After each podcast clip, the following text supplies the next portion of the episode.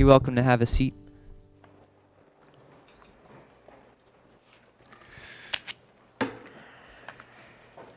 Well, good morning. It's a beautiful sunny day outside, but uh, unfortunately, we do have a lot of people sick, as Deemer mentioned. So um, do keep everyone in your prayers. And uh, but it's good to see half of you here. So um, it's a good morning. It's always a good morning when we're worshiping the Lord. And as that video showed, we should be worshiping Him everywhere in everything we do. Okay, we're in the middle of a series. Uh, we're going to pick back up with our series now through the book of Acts. Um, the series is called He Reigns. The book of Acts is basically, it picks right up with the ministry of Jesus after he's ascended. Jesus continues his ministry through his church, through the presence of the Holy Spirit in his people. And so, what we see after um, the Gospels is the advent of the church age, and that's what the book of Acts is all about. The Holy Spirit moving through his people, the church. And the focus, as we've been going through this series with, with our title, is, is God's sovereignty over that. God is sovereign over the spread of the gospel and the growth of his church. And so we've been in Acts.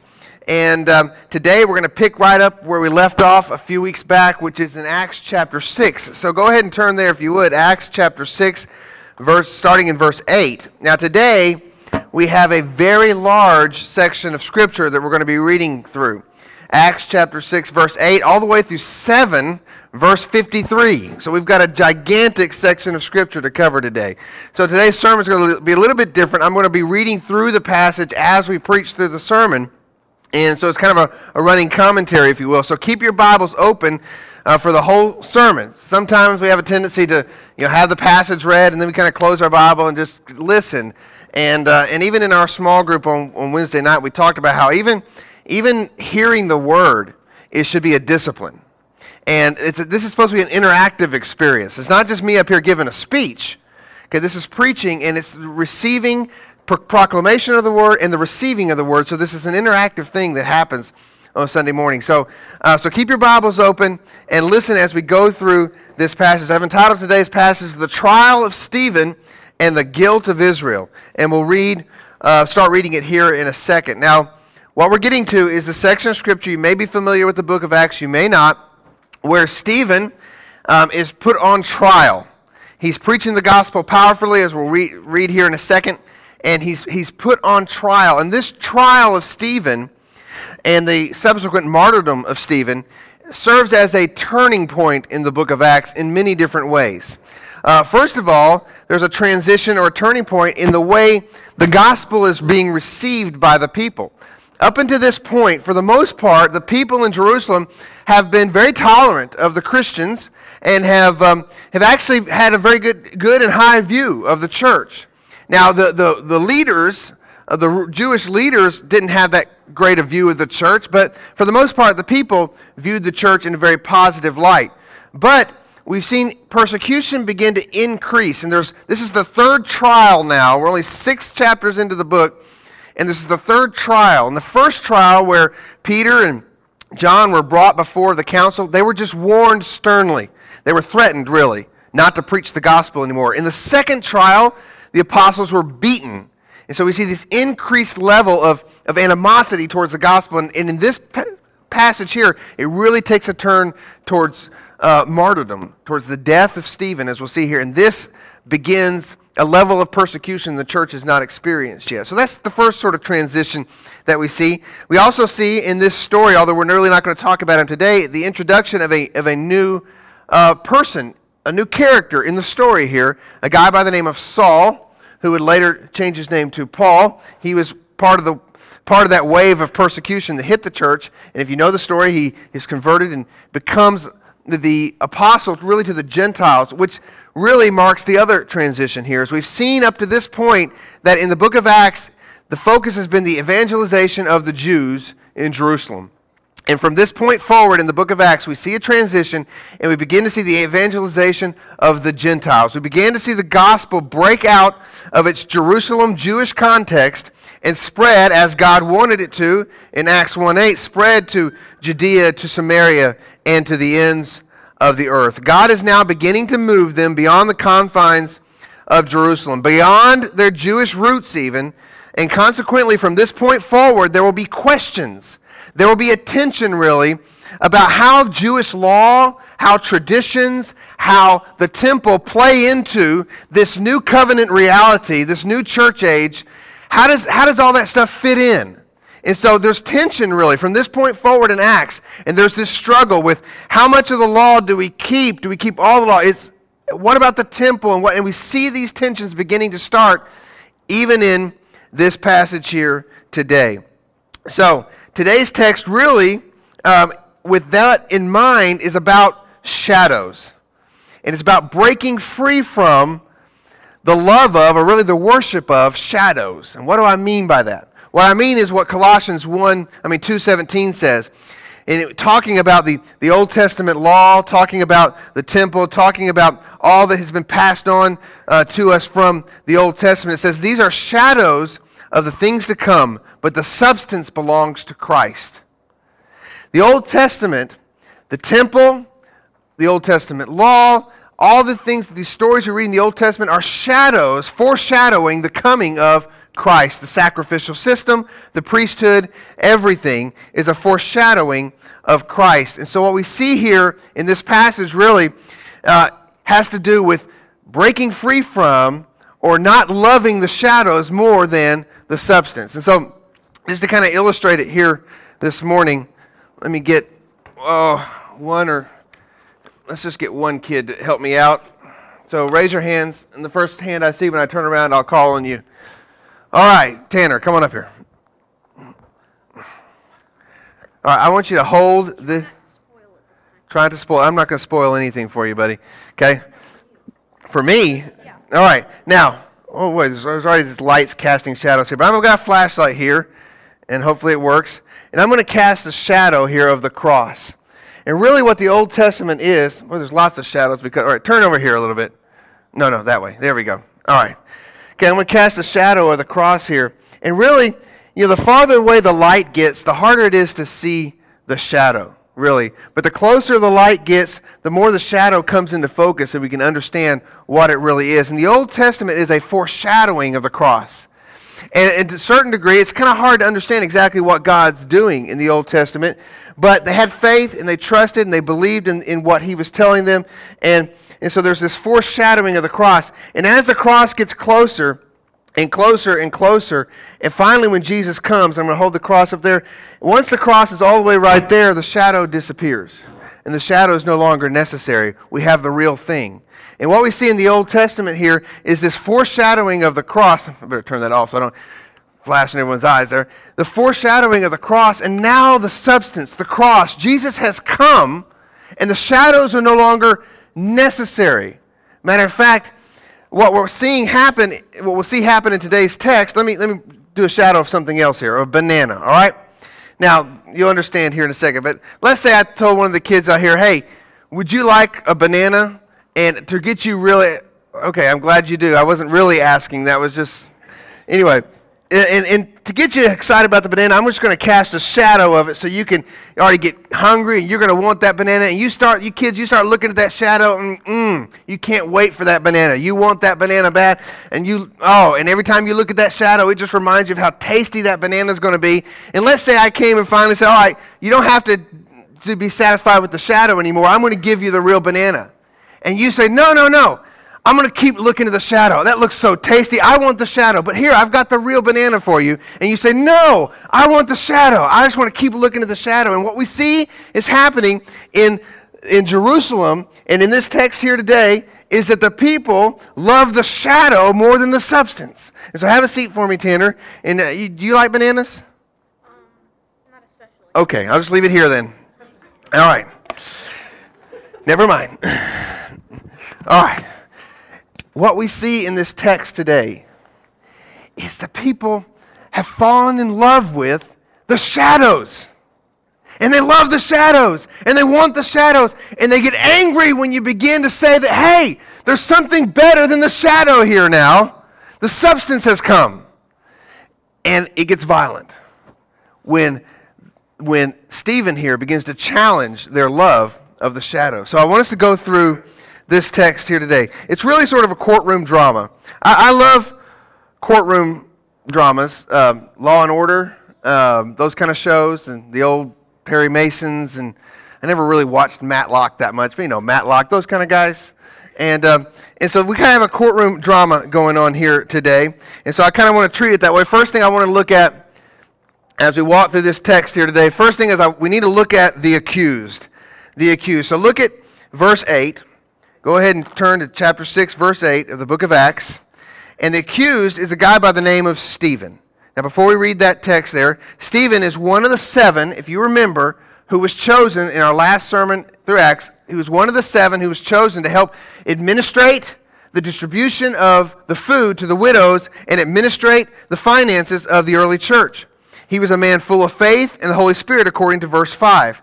And we pick it up in verse 8, and it says, And Stephen, full of grace and power, was doing great wonders and signs among the people. Now, Stephen is the first non apostle that we read of to perform any sort of signs and wonders. It says in verse 9 Then some of those who belonged to the synagogue of the freedmen, as it was called, and of the, uh, and the Cyrenians, and the Alexandrians, and of those from Cilicia and Asia rose up and disputed with Stephen.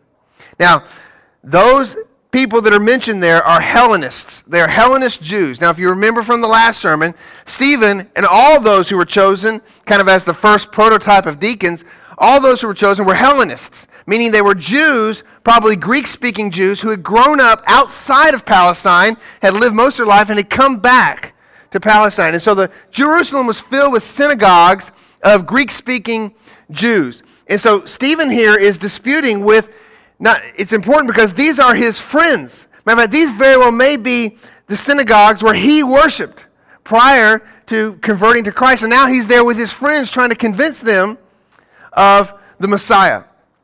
Verse 10 But they could not withstand. They're disputing him. And it says, But they could not withstand the wisdom and the spirit with which he was speaking. We see in Stephen that he was a bold man. He was filled with supernatural wisdom. He was living out 1 Peter 3:15 which says always be prepared to make a defense to anyone who asks you for the reason for the hope that is in you, yet do it with gentleness and respect. And Stephen had the truth on his side. So, as always happens, when the truth is on your side, your enemies and Stephen's enemies here had to, had to come up with a different method. They came up with an ad hominem attack against him instead of the argument.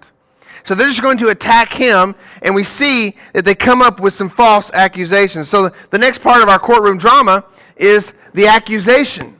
So let's look at the accusation here, starting in verse 11. It says, Then they secretly instigated men who said, We've heard him speak blasphemous words against Moses and God.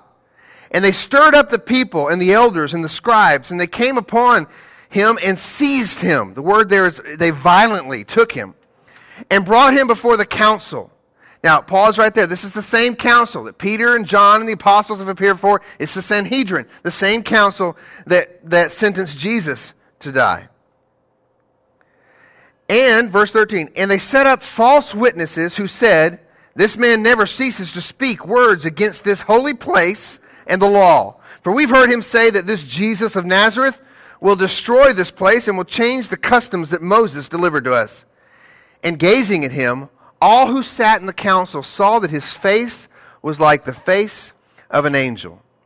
So, what's he being accused of here? He's being accused of two things, basically. One, being against Moses, and two, being against the temple. And if he's against Moses, that means he's against the law. Those two things go together. So, he's being accused of being against Moses and against the temple. Now, what were the grounds for these accusations? Uh, do they have any uh, grounds for these accusations? Well, Jesus did say in John 2:19, Jesus told the Jewish leaders, he says, "Destroy this temple, and in 3 days I will raise it up." Destroy this temple, and in 3 days I will raise it up. And so that's what everyone heard. Now, John clarifies in John 2:21 that Jesus was speaking of the temple of his body. Destroy this temple, and in 3 days I will raise it up. So Jesus' words were being twisted. They were twisted against him in his own trial in Matthew 26, verse 61. Um, and they were twisted even when he was on the cross. You remember Matthew 27? They came walking by and taunting him.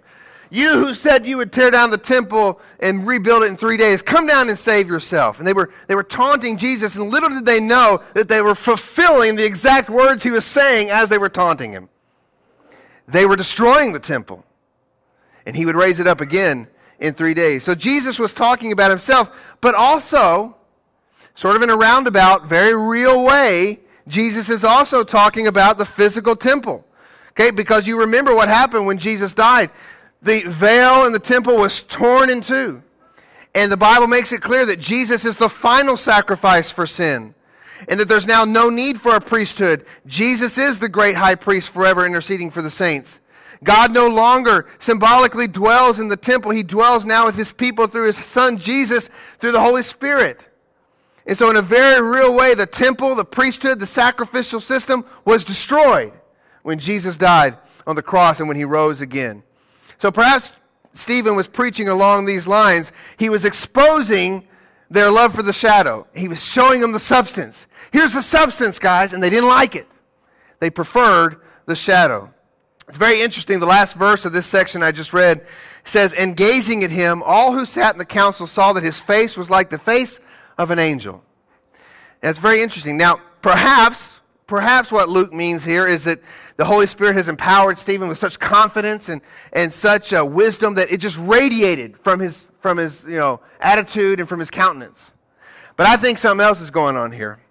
Because I think every Jewish man who's sitting in that council, as they look and they see Stephen's face glowing, they, it reminds them of something else. It reminds them of Exodus 34 when Moses comes down off the mount after receiving the testimony and his face is shining from the glory of God. And that's what it's reminding them of. And Moses had to cover his face with a veil.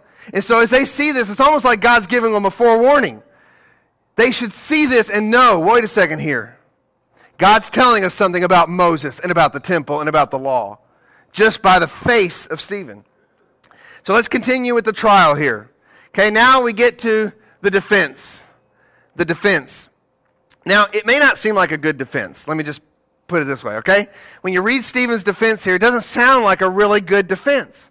But just like the good old courtroom dramas, you know, have you ever seen, you know, where the lawyer kind of goes off on a tangent? I don't think this happens in real life. But, you know, the lawyer will kind of go off and start, and the judge will say, you know, do you have a point here? You know, and, and it's like, just a second, Your Honor, I'm getting to my point. Now, I've only been on a jury once, and I mean, anytime the lawyers even somewhat deviated from the facts of the case, you know, it was like objection, you know, and they were shut down. But on, in the TV shows, okay, they get an opportunity to kind of go around about, come to their defense. And so what we're seeing here is Stephen has a defense, but it's not exactly what I think the people would have been expecting. So let's begin in verse 1 of chapter 7 here. And we'll read a, a, a big section of it right now. Here we go. It says, And the high priest said, Are these things so? And Stephen said, Brothers and fathers, let me pause right there. Listen to the respect he's showing these men. Brothers and fathers, brothers and fathers, hear me. The God of glory appeared to our father, Abraham, when he was in Mesopotamia, before he lived in Haran, and said to him, Go out from your land and from your kindred, and go into the land that I will show you. Then he went out from the land of the Chaldeans and lived in Haran. And after his father died, God removed him from there into the land which you are now living. Yet he gave him no inheritance in it, not even a foot's length, but promised to give it to him as a possession and to his offspring after him, though he had no child. And God spoke to this effect. Sorry, I got lost there. God spoke to this effect that his offspring would be sojourners in a land belonging to others, who would enslave them and afflict them 400 years. But I will judge that nation that they serve, said God, and after that they shall come out and worship me in this place. And he gave them the covenant of circumcision. And so Abraham became the father of Isaac and circumcised him on the eighth day, and Isaac became the father of Jacob, and Jacob of the twelve patriarchs. Now let me stop right there. I really only have two points in your notes there, and they all involve Stephen's defense. The first thing I want us to see, first point of Stephen's defense, is that God reigns as he always has. God reigns as he always had, or God is reigning as he always has. And what do I mean by that? Well, specifically, God reigns and therefore he rules and he is not bound to any location. He's not bound to any spot. He's not bound to any building. God rules. He works however he wants to, whenever he wants to, wherever he wants to. And Stephen makes that clear through this first part of his speech here. The God of glory appeared to our father Abraham when he was where? In Mesopotamia. It, the temple wasn't that important, guys, because God can appear to anyone, anywhere, and he appeared to our father while he's in Mesopotamia. God's glory, God's revelation, God's work is not bound by any location. God was with Abraham despite the fact that the Bible says here that not a foot's length of land was given to him. God was with him. God was, was, he was intimately involved in Abraham's life. They had worship, they had communion, despite the fact that they didn't own a foot length of land. And so God's not bound by the land, He's not bound by the location. The place God promised to bring them to was for the people, not for God. I'm going to give you a place to worship. God's not saying, I need a place to do my work. The land was for the people, not for God, and it was for a shadow to point them to a greater land, to a greater city. God calls men unto himself, we see in this passage, not vice versa. Go out from the land and from your kindred and go to the land that I will show you. God did not call Abraham because Abraham was special. Abraham was special because God called him. Okay, so God is the one, He's the one who rules, He's the one who reigns. Now, I want us to see here that God even had to kind of prod Abraham along. And this is the beginning of a theme in, in Stephen's speech. It's the beginning of a theme here of, of, of rejection. And, and Abraham doesn't reject God, but he needs a little bit of a prodding here because he says, Leave your kindred and go to the land that I will show you. And the Bible says in this passage here that he stops in Haran, right? He stops there until his father dies. So he took his kindred with him. And then he went to where he was supposed to go. So God prods Abraham along here. Matter of fact, the word here that used it says that he, God removed him from there and took him to the land where he was supposed to be. Kind of implies that God was kind of pushing him along here. Just come on, Abraham, get going where I want you to go. But God showed grace, and Abraham received that grace by faith. Abraham had faith in what he could not see. And these current Jews that Stephen is facing can see all that God has done, yet they don't have faith. And Abraham had faith in what he could not see. He had faith even though he didn't possess an ounce of land. Now, Stephen's not done with his defense here. Instead, he goes on to, to show a disturbing pattern in the history of Israel. So let's pick it back up in verse 9. It says, And the patriarchs, jealous of Joseph, sold him into Egypt. But God was with him and rescued him out of all his afflictions and gave him favor and wisdom before Pharaoh, king of Egypt, who made him ruler over Egypt and over all his household. Now there came a famine through all Egypt and Canaan and great affliction, and our fathers could find no food. But when Jacob heard that there was grain in Egypt, he sent our fathers on their first visit, and on, their se- on the second visit, Joseph made himself known to his brothers. And Joseph's family became known to Pharaoh and Joseph sent and summoned Jacob, his father, and all his kindred, 75 persons in all. And Jacob went down to Egypt, and he died, he and our fathers, and they were carried back to Shechem and laid in the tomb that Abraham bought for a sum of silver from the sons of Hamor in Shechem. So we see, first of all, that God reigns as he's always reigned. And the second point I want us to see is that Israel rejects God as they always had. Israel rejects God as they always had. We'll see a pattern here, a disturbing pattern. First of all, but let's point out how God continues to reign. Notice that he's still at work, even though his people are where? They're not in the Holy Land. They're not in the temple spot. They're not in Jerusalem. They are in Egypt. He continues to work. He's not bound by any sort of location. Yet the patriarchs rejected the one that God had placed over them. Now, you remember the story of Joseph? He has these dreams. Perhaps he didn't relay the dreams as well as he should have to his brothers, but he has these dreams that he will rule over his brothers and even his mother and his father. And, and they reject that. They're so angry. They hate what dreams that God's given Joseph. And so they push back against what God wants to do. They push back against who God has placed over them, and they try to kill Joseph.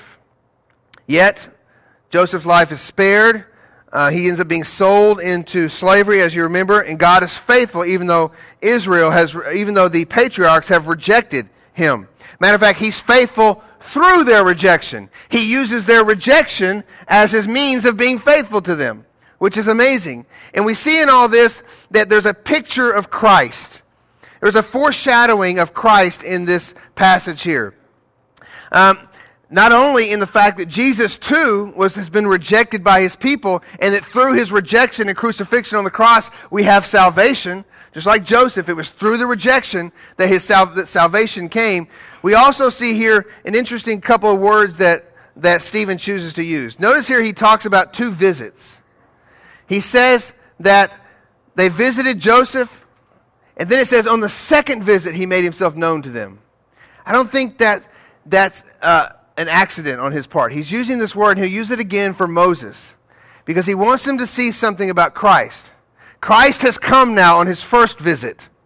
And on his second visit, he will make himself known. You may still be embracing the shadow. You may still be embracing a false religion. But on his second visit, he will make himself known. And if you have rejected him, and if you continue to hold him at arm's length, it will not be a good second visit for you. And so, so he's here is setting up this picture of Moses, of, of Joseph being like Christ. So you see here this real defense that Jesus is, that, that Stephen is giving isn't a defense of himself, it's really a defense of Christ, which we can apply to our lives as well. When people ridicule you or make fun of you or kind of put you on trial because of your faith, the answer isn't to defend yourself. The answer is defend the gospel.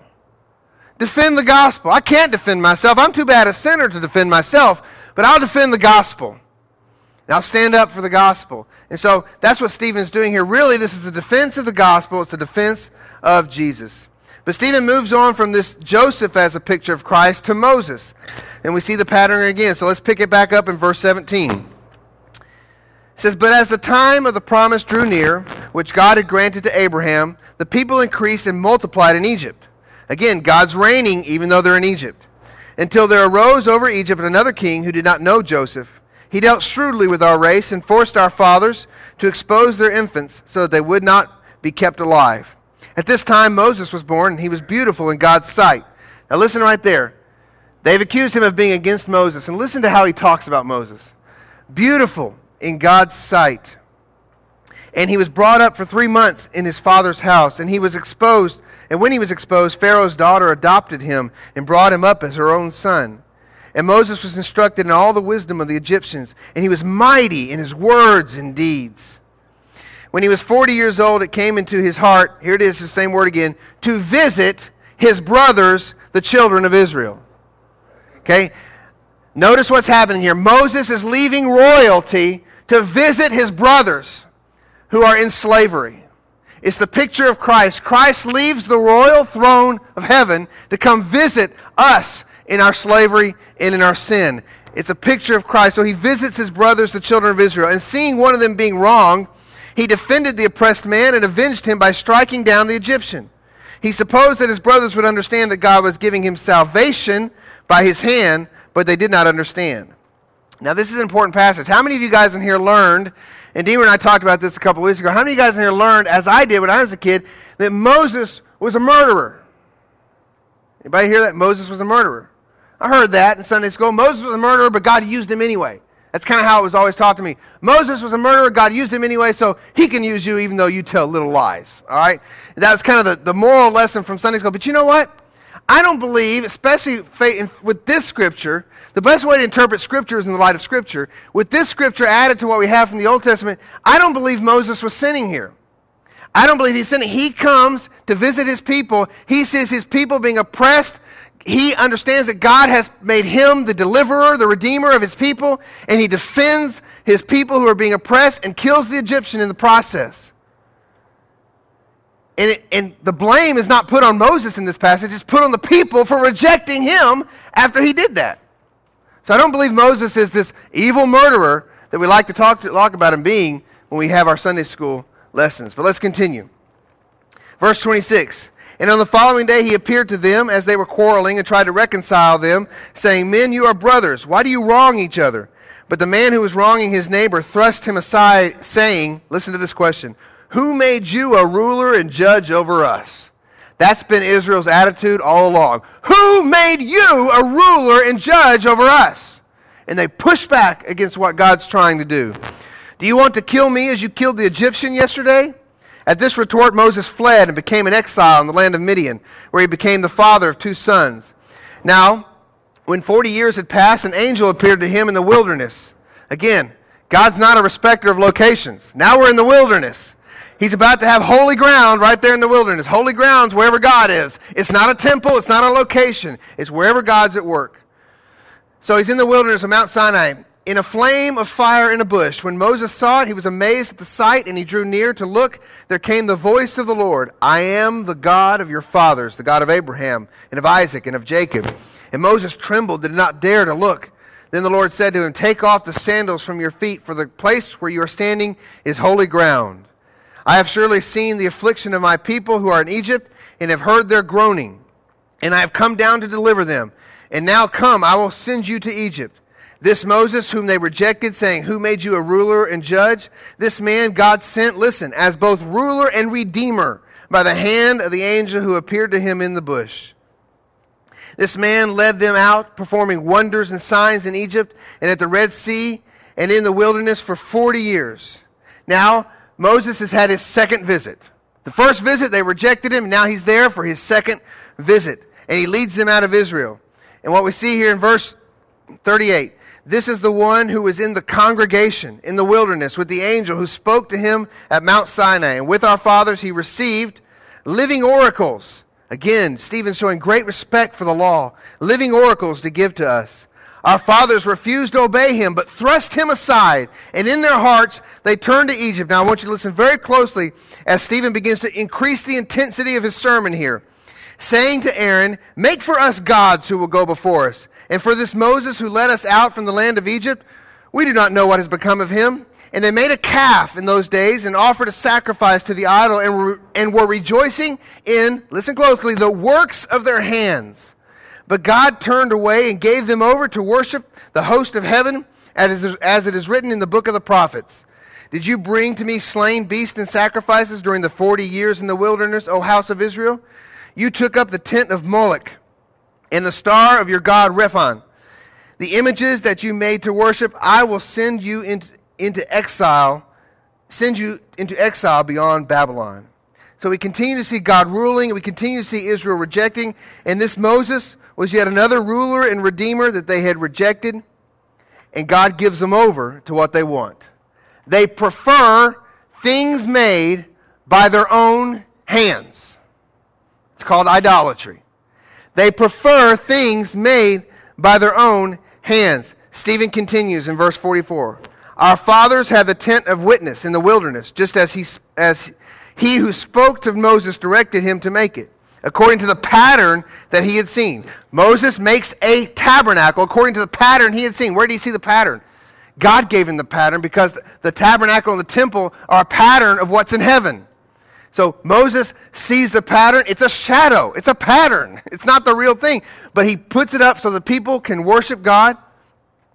He, he erects it just as God has told him to. Verse 45 Our fathers in turn brought it in with Joshua when they dispossessed the nations that God drove out before our fathers. So it was until the days of David.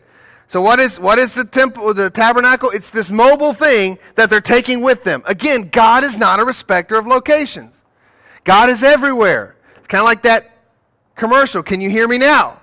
Can you worship me now? Yes. Can you worship me now? Yes. How about over here? Yes. God is everywhere. He's not bound by a location. Verse 47. No, verse 46. Talking about David, who found favor in the sight of God and asked to find a dwelling place for the God of Jacob. God did not ask for a dwelling place, David asked for it. But it was Solomon who built a house for him Yet the Most High does not dwell in houses, listen to this, made by hands, as the prophet says. Heaven is my throne, and the earth is my footstool. What kind of house will you build for me, says the Lord? Or what is the place of my rest? Did, did not my hand make all these things? So, what was the purpose of the temple? The purpose of the temple, it was to be a place where God's presence with his people was made manifest, a place where they could come and make sacrifices to him. The temple was for the people, it was not for God. It was a foreshadowing, it was a symbol. And God was not confined to the temple, and he never was. But the Israelites had turned the temple into something else. They had turned it into an idol. They had turned it into something they loved more than they loved God. Notice the three mentions of hands in this passage. Verse 41 And they made a calf, and they rejoiced in the work of their hands. Yet, and then verse 48 Yet the Most High does not dwell in a house made by hands. He's drawing a parallel here. Stephen is intentionally calling the temple the same thing as the calf. How offensive is that to the Jews? They're getting angry now. They hear him say, this calf made by hands, and then they hear him say that God's not, even though he's quoting scripture, live in a house made by hands, and they're getting angry. Wait a second here. But Stephen's absolutely right. He's saying, listen, you've turned the temple into an idol. It was made by your hands, but God doesn't dwell in a house made by hands. That wasn't the original purpose of the temple. But they're getting angry as they hear him accuse them, basically, of idolatry. Just as their forefathers had rejected God's Redeemer and ruler, they had turned away from God and preferred the things made by their own hands. Yet now, now again, the pattern continues and they reject the new Moses, the perfect Redeemer and ruler that Moses himself had predicted would come, and they love the temple made by their hands more than they love God. So, what's the verdict? Okay, every trial has to have a verdict. In this case, Stephen gives the verdict, and it's not his own verdict. He gives the verdict for them. Kind of a la Perry Mason or, or um, uh, what was Matlock? He always wore the blue suits, right? That was Matlock, Andy Griffith. Okay, so you, you watch those shows, and he gets some, he always gets the person who actually committed the crime on the stand somehow, which always blows me away. You know, that, so they get the person actually committed the crime, so, and, he, and he starts weaving the story and comes back around, and there's always this aha moment where he catches the person on the stand and says, You're the guilty one. While his person over here is being defended, and the person's caught. In their own words, they're caught. And that's what's happening. is an aha moment. This is the courtroom aha moment. Stephen's bringing it back around. He's saying, You're the guilty one. By your own words, you've condemned yourselves. You are the ones guilty of rejecting Moses, rejecting the law, and rejecting the temple. You are the guilty ones. He turns it around in their face. And he gets kind of serious at this point in verse 55. Matter of fact, his tone changes, I imagine. Up until this point, he's been saying we. He's been talking about our fathers, our forefathers, our father Abraham. And he's been talking about us, we, brothers, fathers. That's how he starts it off. And now he changes, and he's going to say you. Because Stephen realizes the substance has come.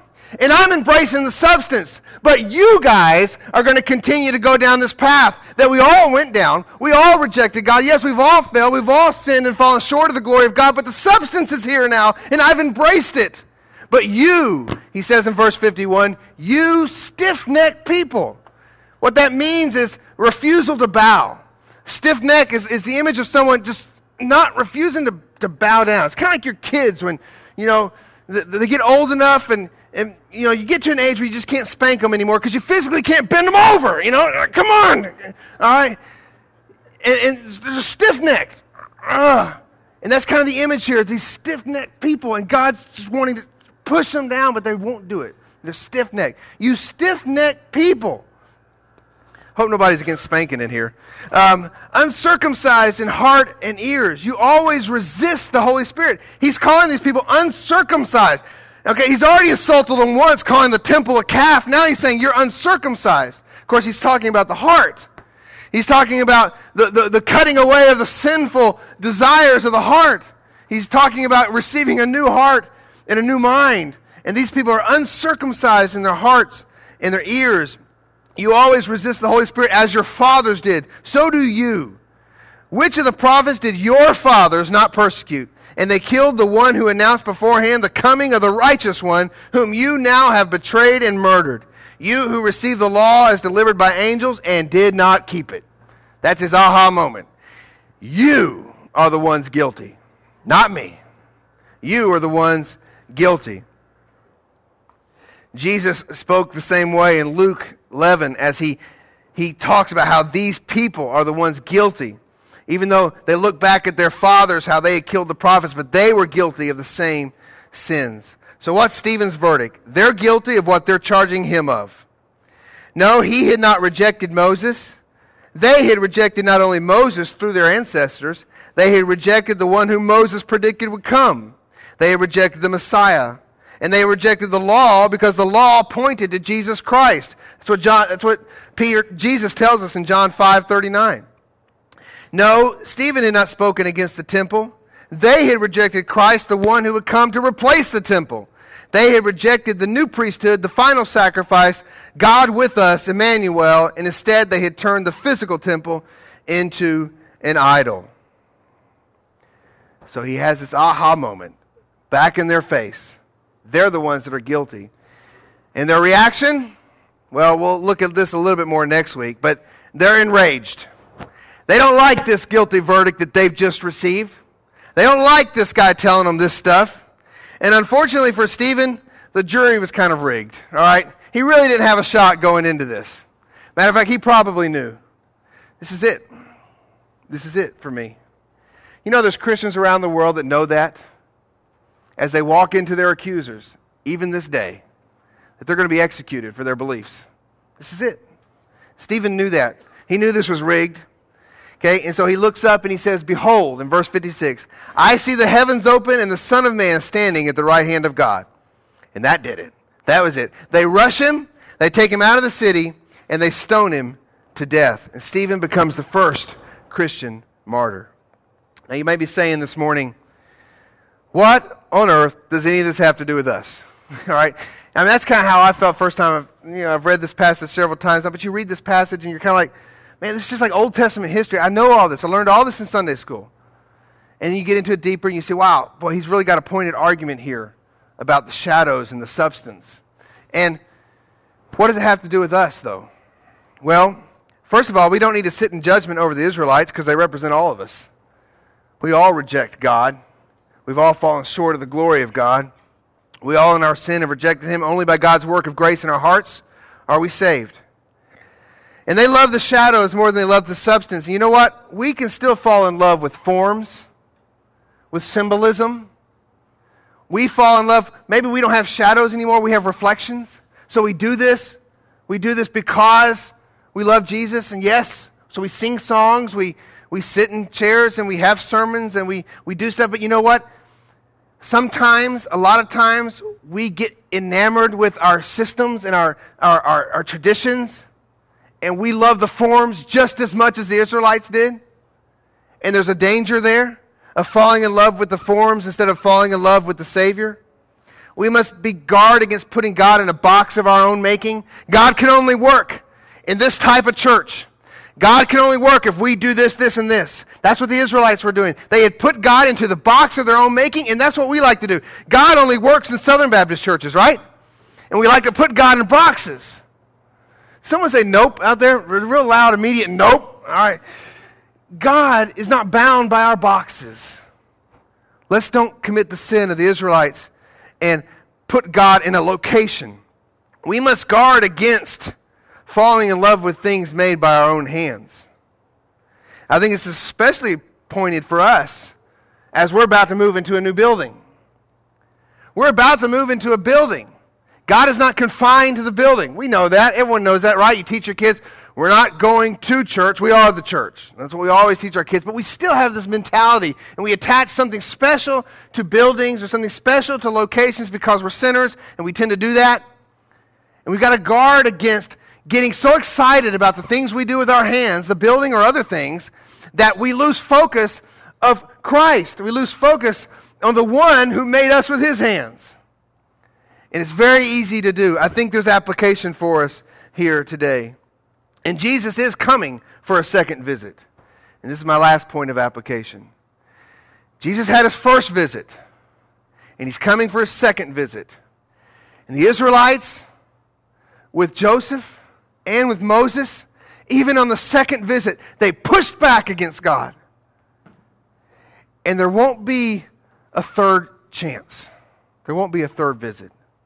If you're here this morning and you've been pushing back against God all your life, and you feel Him stirring in your heart this morning, my challenge is He's coming for a second visit. Submit to God, bend that stiff neck, bow that knee, and come to Jesus. Ask Him to do a work in your heart that makes you the person that He's designed you to be, that He wants you to be. So this morning, as we think about this very long text, I want us to think about these points of application for us. What box are you putting God in today? What box are you putting God's work in today? What have you what how have you limited God in your own thinking? So let's bow our heads and close our eyes. And let's praise the one who's coming again. And we'll sing one closing song. Let's pray. Heavenly Father, as we come to you right now, Lord, I thank you for this passage. Every passage of Scripture is so important, so valuable. Um, so perfect. Yet we get to big passages like this that are sometimes hard to understand or hard to preach. And so, God, I just pray that you'd take this jumbled mess of a sermon that I did this morning and, and sift it through, the, through the, your Holy Spirit and, and just give us the pure nutrition that we need from it. And forgive us of our sin and our failures and our mistakes that, that often remind us that we are just like the Israelites wandering in the wilderness and we push back against you and we want Egypt. We want the world. We want sin. We want it so bad because our flesh loves it so much.